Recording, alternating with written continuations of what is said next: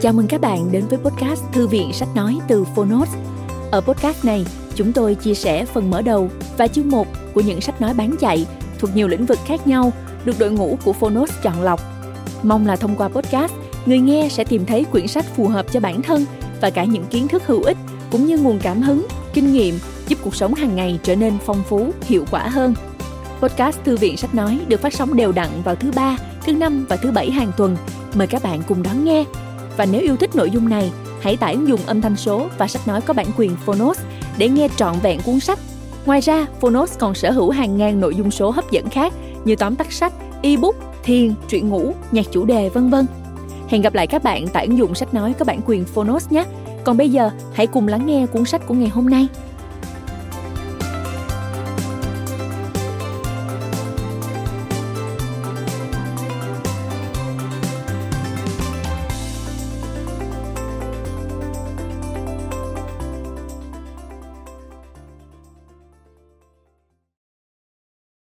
Bạn đang nghe từ Phonos.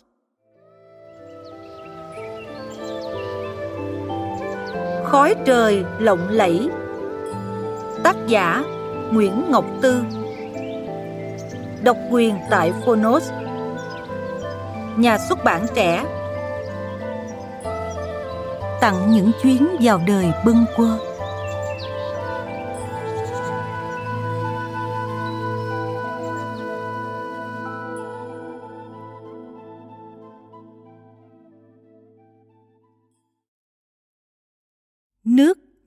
Nước mắt.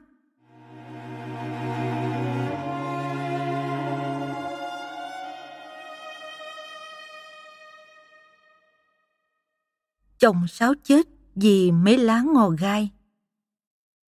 Nhà chức trách nói rằng họ đang tìm sự thật, nhưng có thể chồng sáo đã lẻn lên bè rẫy đại thanh, trộm tài sản của họ.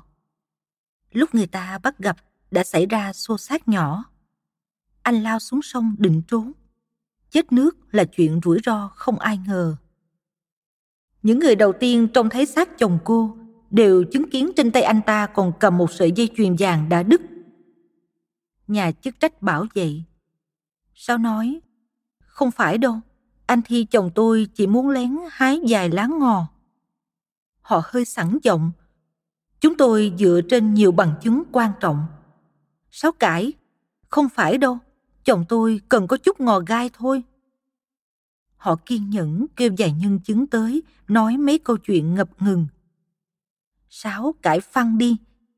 Ngay khi Sáu ôm siết chồng đang nằm thõng thượt trên cái bàn dài đặt giữa văn phòng nhà chức trách. Ngay khi nó dùi mặt mình vào cơ thể lạnh lẽo, chi chích những chỗ tím bầm, ràng rụa, tìm kiếm hơi thở của anh núp trốn đâu đó. Trong rúng, trong mắt hay ở bên sườn. Khi lướt qua đôi môi dập nát, nó nghe phản phất mùi ngò gai. Trời đất ơi, chồng nó đã nhấm nháp thưởng thức mùi vị chúng ngay khi vừa hái được. Anh vẫn chưa nuốt trôi khỏi cổ. Ý nghĩ đó làm nó nghẹt thở. Người ta đang nhâm nhi ngò gai thì không ngó ngàng tới vàng bạc đâu. Sáu nói, và sóc ôm chồng tha về ghe. Dưới sạp ghe, hai con cá bạc đầu đã chết. Cặp cá này sáu tiếng đồng hồ trước, vợ chồng sáu văng lưới bắt được. Cá bị nước đuổi ống tông teo, nhưng chồng sáu sướng quên trời đất. Và như con nít, anh đứng múa may quay cuồng ở đầu ghe, kêu hết sảy, hết sảy, nói phước đức ông bà để lại. Chưa bao giờ Sáu thấy anh hạnh phúc, hân hoan đến vậy. Đến nỗi nó đã chạnh lòng ngay lúc đó. Anh đâu có từng tỏ ra quý mình như quý cặp cá này. Cá bạc đầu luôn đi thành đôi, là loại cá rất hiếm hoi. Má chồng Sáu hồi còn sống thường thắt thẹo nói, vợ chồng nào hiếm muộn con cái, nuốt mật cặp cá bạc đầu, thể nào cũng cứng thai bà hay ngồi ở cửa trước, hóng coi trẻ con bên xóm đang chạy giỡn. Tiếng thở dài của bà lững thững bay về phía sáo nhoi nhói. Chồng sáo cà rỡn. Bắt được cá bạc đầu rồi, vợ con sanh một lần bảy đứa, cho má giữ mệt nghỉ. Má chồng không chờ được. Lúc bà chết, bên dách vẫn còn dắt mớ vỏ tỏi. Thứ đàn bà đẻ dùng để xông da thịt cho thơm. Chồng Sáu vẫn phấn khích quăng chài xuống sông sắt, nuôi hy vọng. Không hoàn toàn vì khao khát trẻ con. Chồng Sáu đã được ăn cá một lần hồi 15 tuổi mà mỗi khi anh nhắc lại nồi canh cá nấu mặn, Sáu lại thấy nước miếng rỉ ra rưng rưng bên mép anh. Người châu thổ hay nói, bắt tao tả đau bụng đẻ ra làm sao, chẳng khác nào kêu tả mùi vị con cá bạc đầu. Tức là chẳng thể chia sẻ cảm giác với người khác nếu họ không tự mình trải qua. Sách bi ký chép lại, năm 813 có một làng chài lưới bị tàn sát vì giữ lại cá bạc đầu mà không cống nộp cho vua. 134 người trong làng đã chết. Ba chồng Sáu quý cuốn sách đó như một gia tài, nhưng nhà nó đã làm mất vào một bữa nước đột ngột dân. Giờ con cá của những đồn đãi, con cá huyền thoại, con cá gì nó mà người ta sống chết đang nằm trong ghe nhà Sáu. Đuôi màu xám đậm rồi phai dần cho đến phần đầu thì trắng muốt tựa bông lao chín.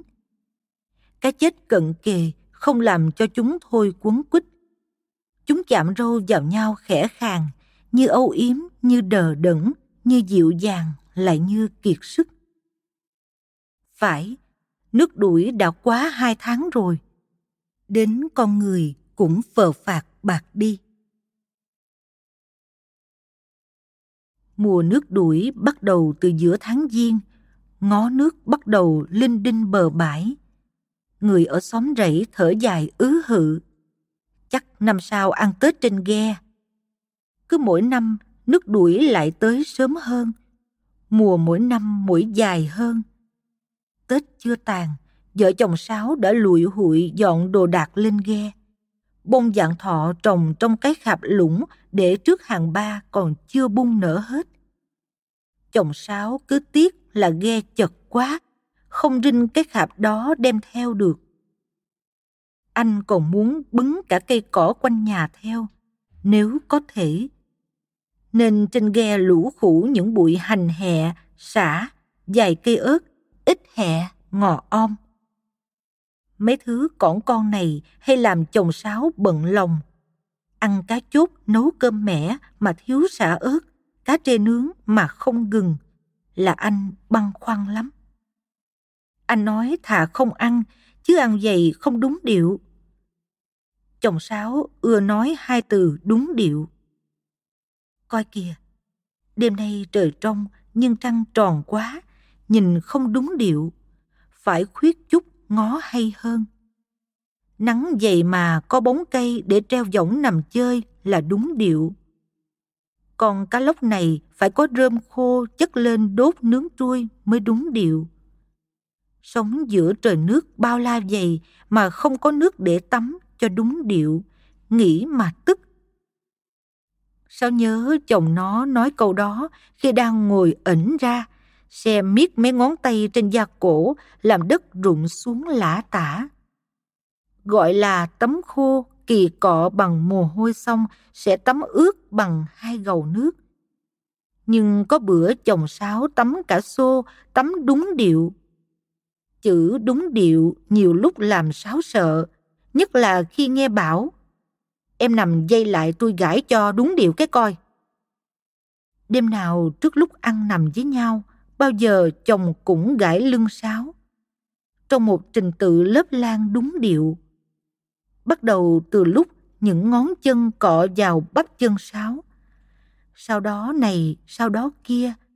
Anh nhẫn nha đến nỗi nó thiêu thiêu ngủ luôn bỗng nghe cái gì đó sọc tới chới giới. Nó không thích vậy, nhưng không dám nói. Biết đâu vì cái khoảnh khắc chới giới đó mà trẻ con không chịu ra đời. Sáu còn hồ nghi vì hai chữ đúng điệu mà nhà nó nghèo. Gieo mấy dòng cải, chồng Sáu nói lá cải chưa mướt mà nhổ bán là không đúng điệu. Nhưng chờ tới lứa cào cào ở đâu bay lại ăn đám rau rách nát. Có năm trồng dưa hấu, thấy dưa lớn trái lại đang được giá. Sáu đòi bán cho thương lái. Chồng bảo chờ cho dưa chín thêm ít nữa, cho da trái dưa căng bóng mới đúng điệu. Ai ngờ trời trở mưa một trận, không kịp cắt dây, dưa nổ lục bục như pháo, nứt vỏ hết, trắng tay.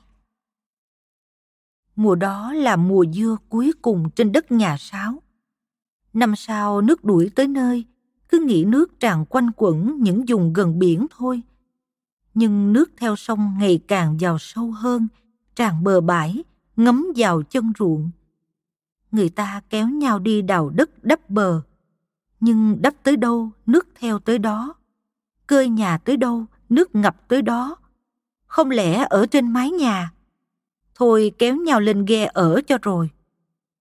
Cây trái tàn rụi chỉ còn cỏ đuôi mèo là sống được đem bán rẻ mạt cho những người chăn nuôi bò ở bên kia biên giới chẳng được bao nhiêu tiền chồng sáu không lấy chuyện đó làm phiền cả khi ôm cái lư hương cha mẹ rút lên ghe chờ qua mùa nước đuổi. Anh vẫn làm mặt tỉnh queo. Cả xứ này bỏ đất mà đi, chứ đâu phải chỉ nhà mình. Chồng Sáu nói vậy. Chỉ một lần duy nhất chợt thèm ớt giữa bữa cơm, mà cây ớt đem theo đã chết queo. Anh mới dựng đũa kêu trời. Trời im ắng ở trên cao, trong ngằn ngặt, trông như nước mắt Nắng quay quắt như dắt như do con người thành những hòn đá khô khốc, có thể lăn cọc cạch. Vợ chồng Sáu neo ghe ngay trên đất giường mình, cạnh mái nhà mình, lây lất sống nhờ chài lưới những con cá nước đục còn sót lại, ốm ròm, trên mình đầy ghẻ lỡ. Sau đó thì tới đám cá nước trong, len lỏi vào sâu trong đất liền. Hai đứa kiếm được chút đỉnh tiền gạo, và không đến nỗi cực ăn. Nhưng có bữa chỉ bắt được cá sầu ngư, đành ăn cơm với muối hột. Sầu ngư bình thường dãy màu xám bạc, chỉ những nha ăn bèo rong trôi dạt. Đến nước đuổi, thân cá trở nên đỏ thẫm.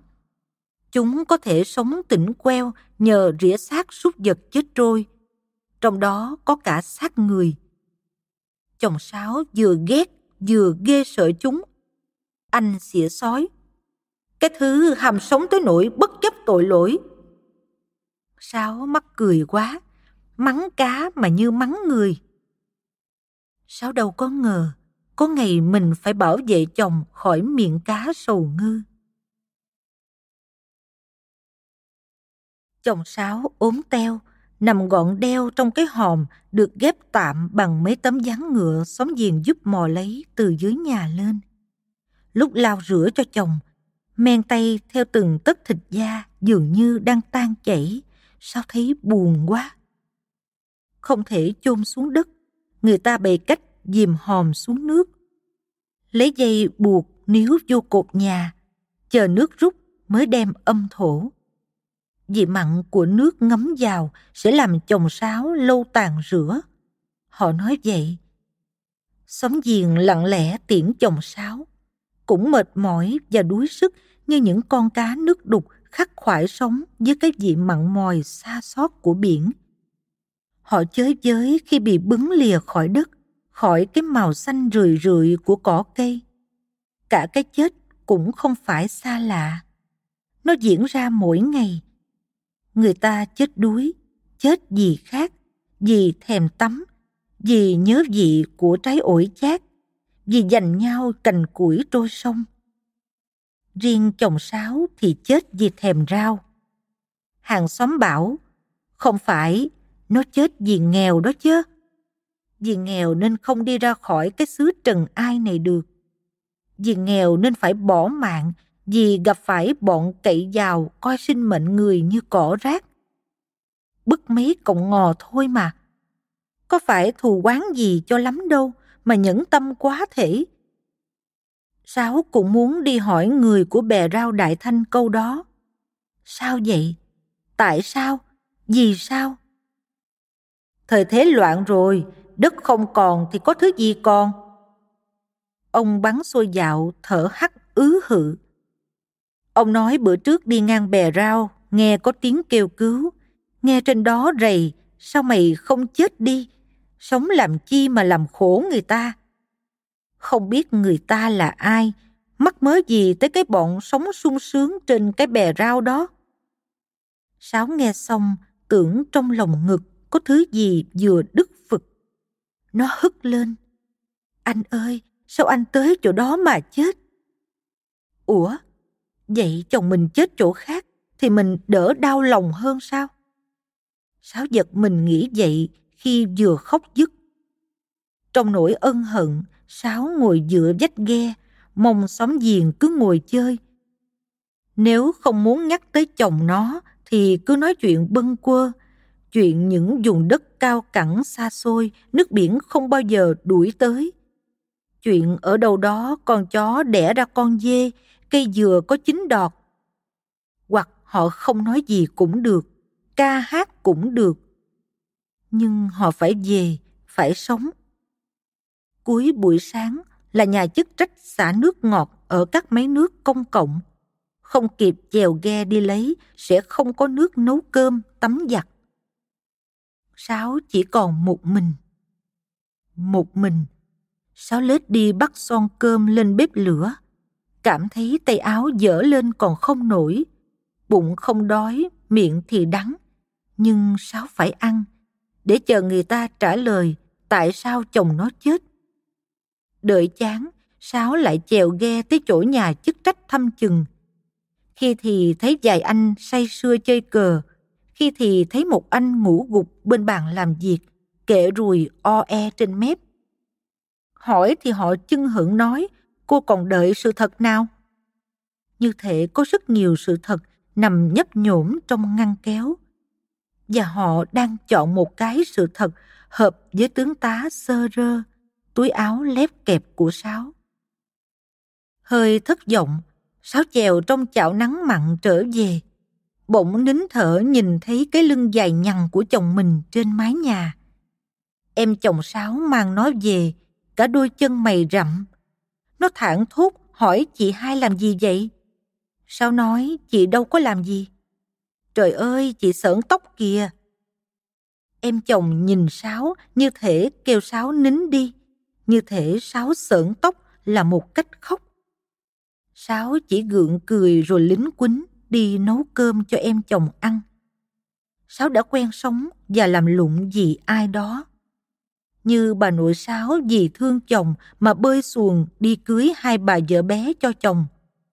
Như má Sáu vì chuột chồng khỏi núi nợ ở trường gà mà phải bán hết đất lên ghe sống lên đinh. Năm 19 tuổi, nghe má ao ước, lúc chết được nằm trên đất của mình.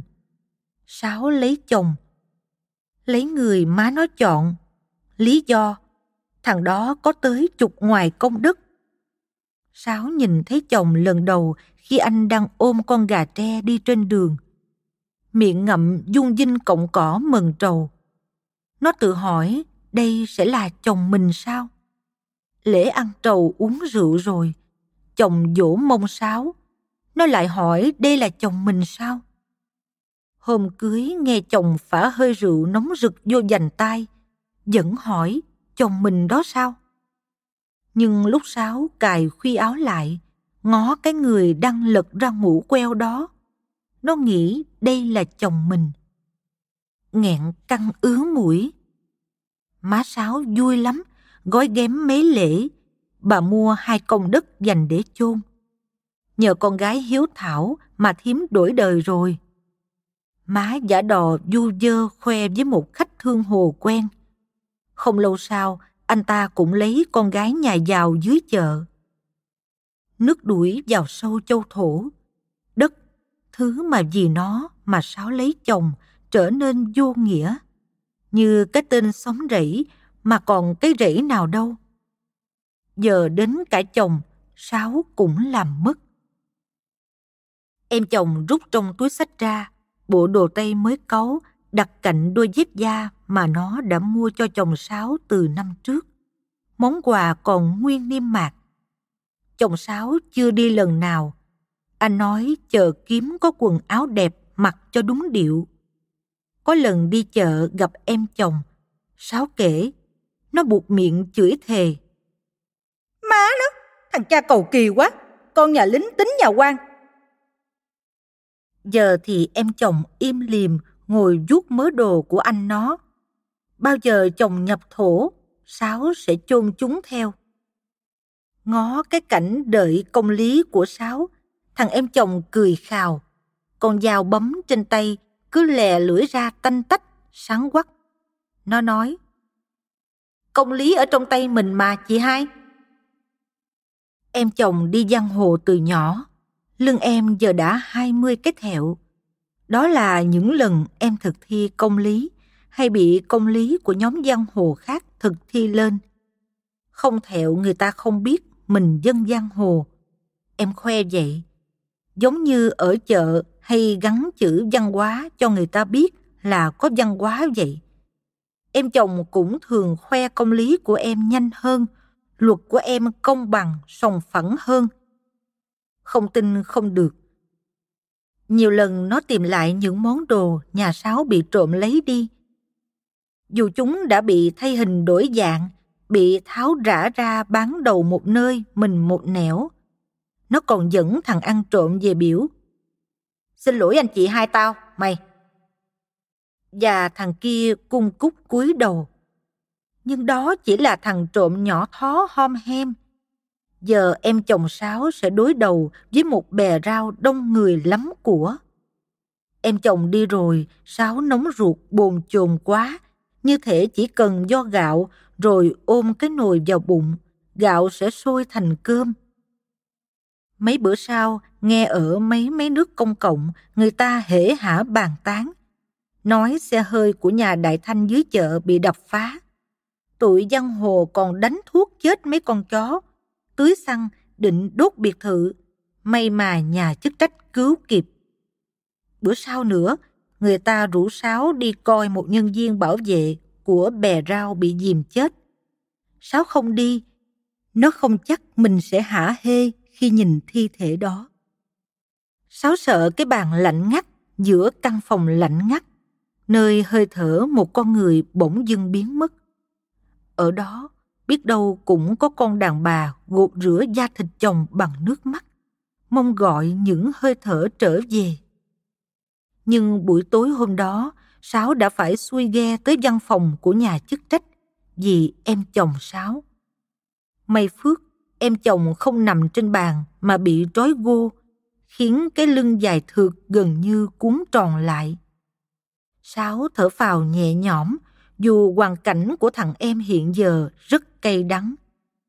Vậy mấy bữa qua, Sáu đã bồn chồn lo lắng cho ai? Nó tự hỏi, người mướt mồ hôi lạnh, ngó vẻ mặt đờ đẫn của Sáu. Em chồng cố an ủi, mà giọng nói cứ nghiến xích sình xịch. Chị buồn con mẹ gì? Tụi nó bắt tôi như bắt cóc bỏ dĩa. chị uổng là tôi chưa kịp bẻ cổ thằng Giang. Câu nói làm Sáu rúm ró. Sáu biết người đàn ông tên Giang đó.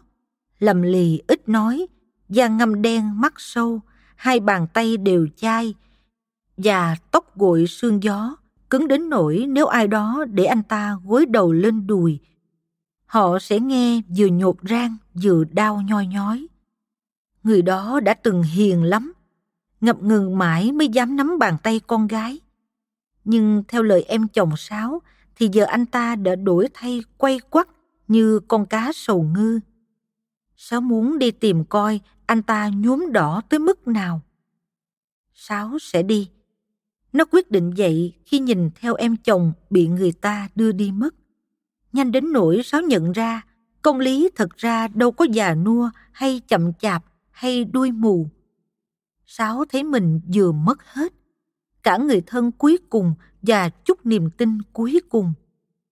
Nhưng cái cảm giác đó thật sự rõ ràng khi nước bắt đầu rút. Sáu đào xuống năm lớp đá, rồi kéo cái thứ đất ngâm lâu bụng beo trong nước đó, đắp lên cho chồng. Chờ những mầm cỏ đuôi mèo lúng phúng lên xanh, Sáu chèo ghe đến bè rau Đại Thanh, nhắm mắt thì nó cũng chèo được tới cái chuỗi xanh ngằn ngặt ở ngã ba sông sắt, chỗ sông mê cắt qua. Bè đang tuyển người làm, những nhân công cũ sợ giang hồ đòi công lý nên xin nghỉ quá nữa. Sáu bị xua đuổi ngay khi trời tới. Họ nhận ra vợ của thằng quan gia bức ngò. Nhưng vì người ta biết Sáu nên nó vẫn cấp cái nón trong nách nấn ná chờ. Hồi lâu có người kêu, cô kia tên gì để tôi ghi hồ sơ. Ông ta hỏi mà vẻ mặt thẳng thốt như không hiểu cái câu vừa rồi sao lại tuôn ra khỏi miệng. Như thể đang nghĩ, mướn con này chẳng khác nào rước giặc vô nhà. Sao ông chủ mình ngu vậy? Cũng ngơ ngác, Sáu nói tên mình. Ngay lập tức trên danh nghĩa nó trở thành người của bè rau. Dù Sáu chỉ muốn tới hỏi người đàn ông tên Giang đó có thật đã muốn chồng nó chết không?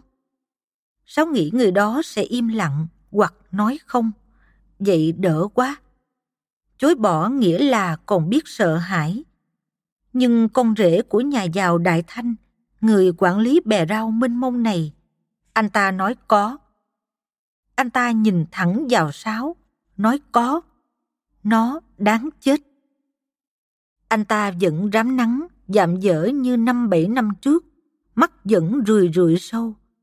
Mặt anh ta phẳng lặng, giọng cũng đều đặn thản nhiên mà buốt nhất. Em sẽ làm gì tôi?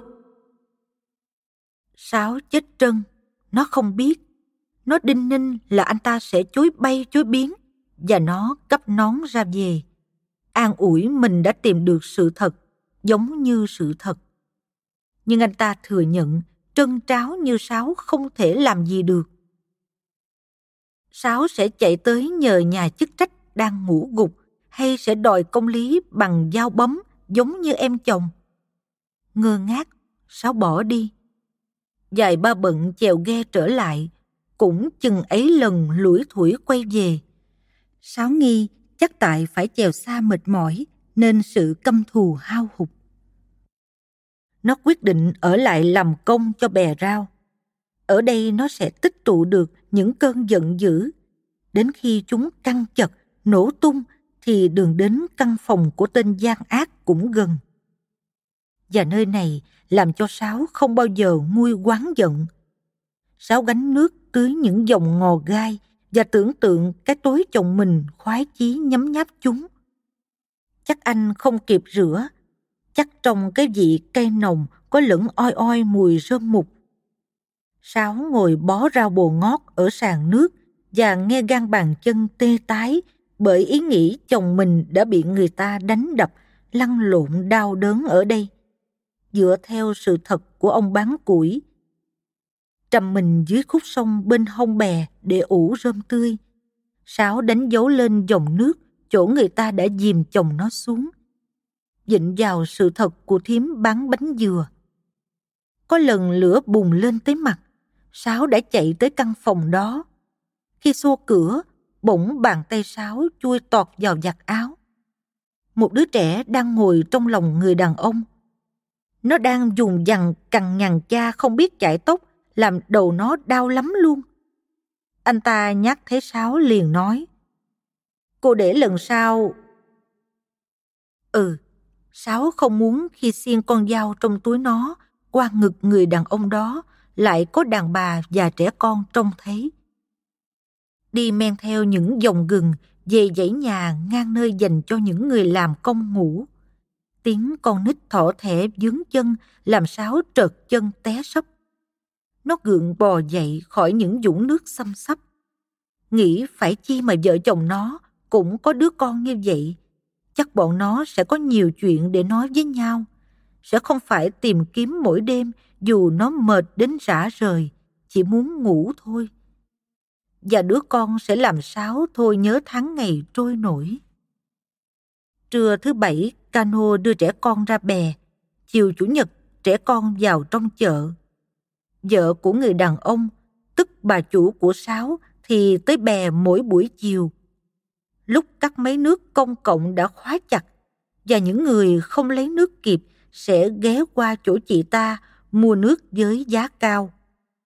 Cuối chiều cho tới nửa đêm, thương lái nườm nượp tới để giành giật nhau từng bó rau. Chị ta đứng bán, rồi sáng hôm sau cũng biến mất sau con đê kiên cố sừng sững như tường thành bọc quanh thành phố.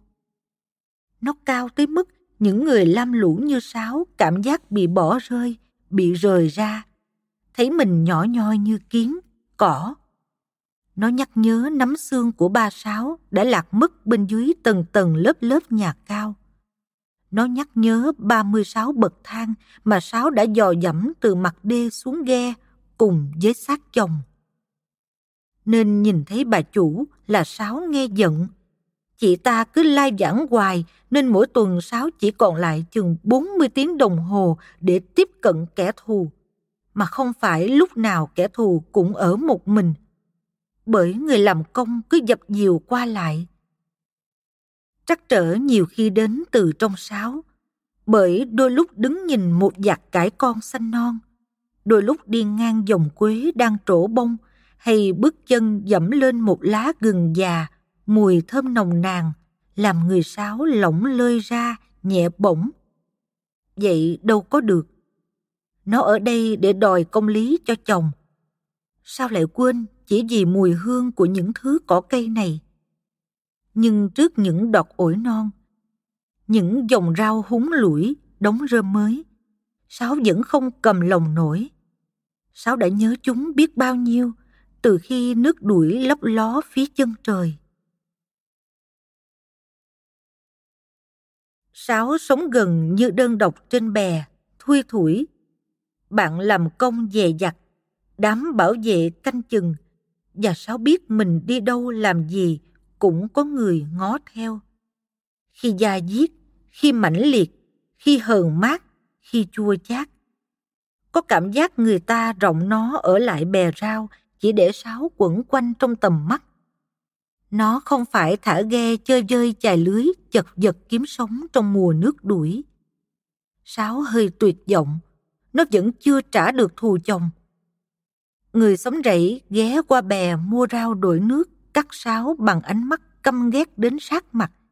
Ý nói, thứ người gì tệ bạc, đi làm tôi mỏi cho giặc. Sáo càng nôn nóng, sợ năm dài tháng rộng, mớ màu xanh ngằn ngặt trên bè sẽ loan hết mảng tím bầm trong lòng nó. Vậy đâu có được. Nhưng kết thúc bằng cách xiên một mũi dao thì quá dễ cho anh ta. Cái cảm giác sống mà mất hết, nhìn thấy mọi thứ chung quanh tàn rửa mới ghê. Nhưng những thứ mà kẻ thù yêu quý, Sáu đều không thể chạm vào. Trẻ con, đàn bà và cả những dòng rau trái thênh thang trên bè. Thứ mà mùa nước đuổi trắng xóa những chân trời. Chúng là vàng. Có thể anh ta còn thứ quý giá hơn. Sáu đang tìm kiếm. Nó tới gần anh ta hơn. Tới mức có thể nghe giữa những cơn nín thở là tiếng nuốt nước bọt lục cục trong cổ họng. Có lần vô tình cùng khiên chung một cái lu, Sáu bỗng thấy cảnh này sao giống đôi vợ chồng đang chuẩn bị đón mưa đầu mùa. Ý nghĩ làm nó giật mình buông tay, làm lu rớt xuống mấy ngón chân anh ta tươm máu. Sáu đau đến nỗi nó tin rằng nếu lưỡi dao thấu qua ngực anh ta, chắc nó là người gục xuống. Phát hiện đó làm Sáu về luẩn quẩn gần mộ chồng ân hận cả ngày.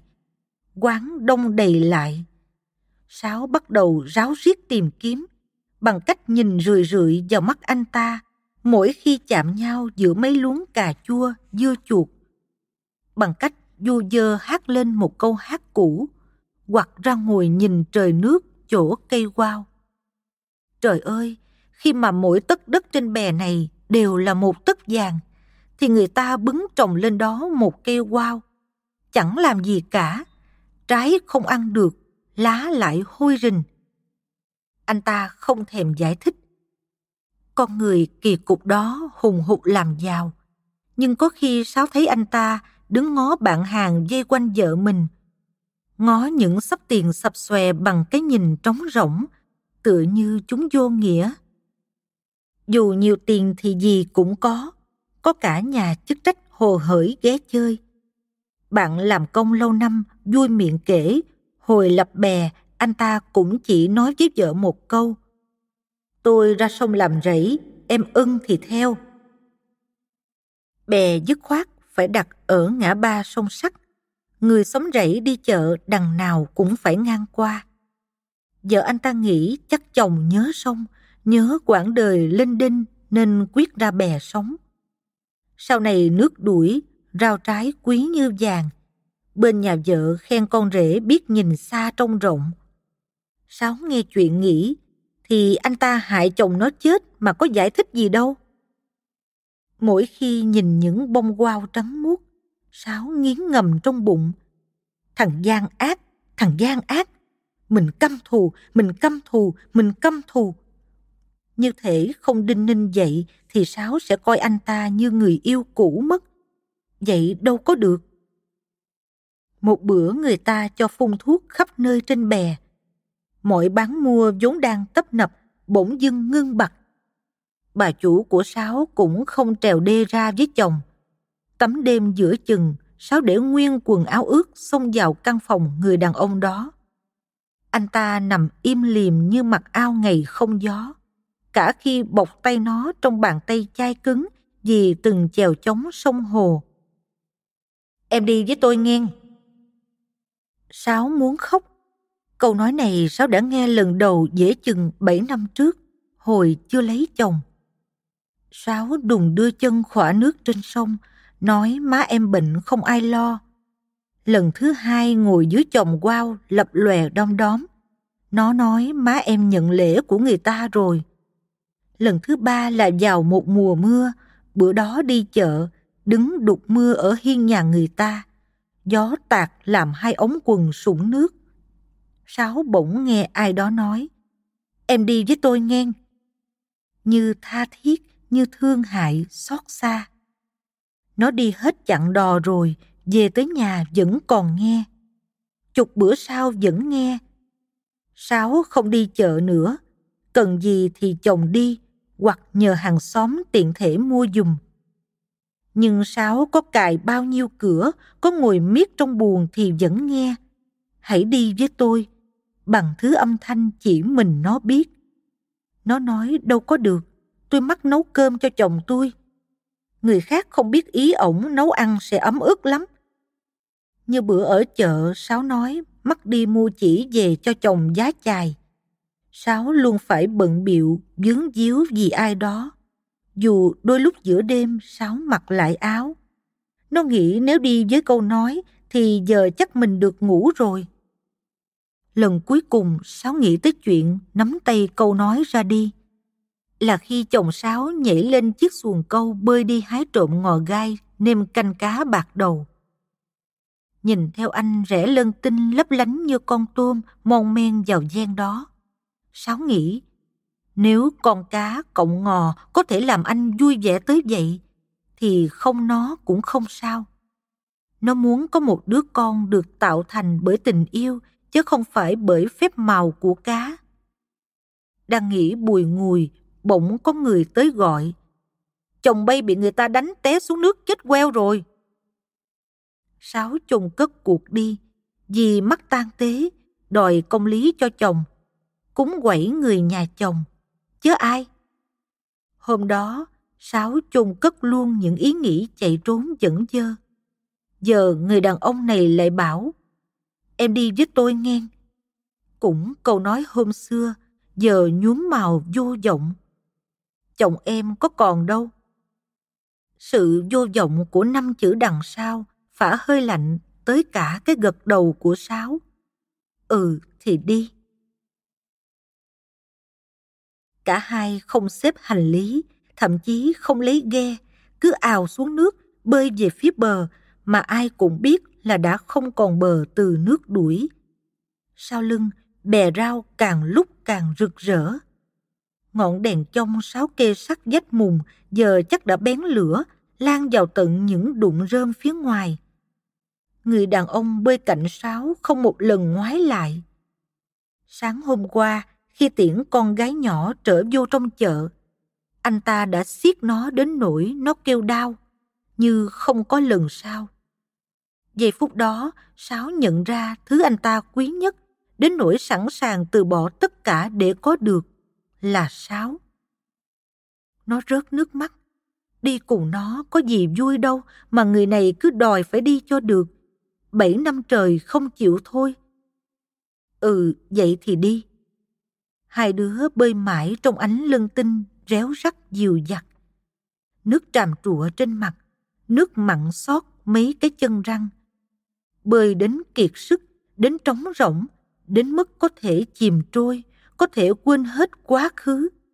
Chớ sao biết đi đâu với người đã vô tình làm chồng nó chết bởi một cơn nóng giận, bởi một lầm lẫn, tưởng đạp rào là sẽ được bước qua. Quanh hai con người đau đớn, cá sầu ngư đang nhơ nhẫn họp bầy.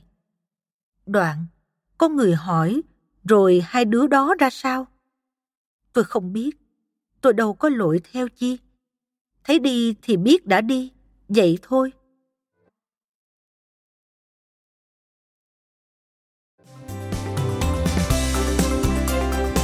Cảm ơn các bạn đã lắng nghe podcast Thư viện Sách Nói. Podcast này được sản xuất bởi Phonos, ứng dụng sách nói có bản quyền và âm thanh số dành cho người Việt. Hẹn gặp lại ở những tập tiếp theo.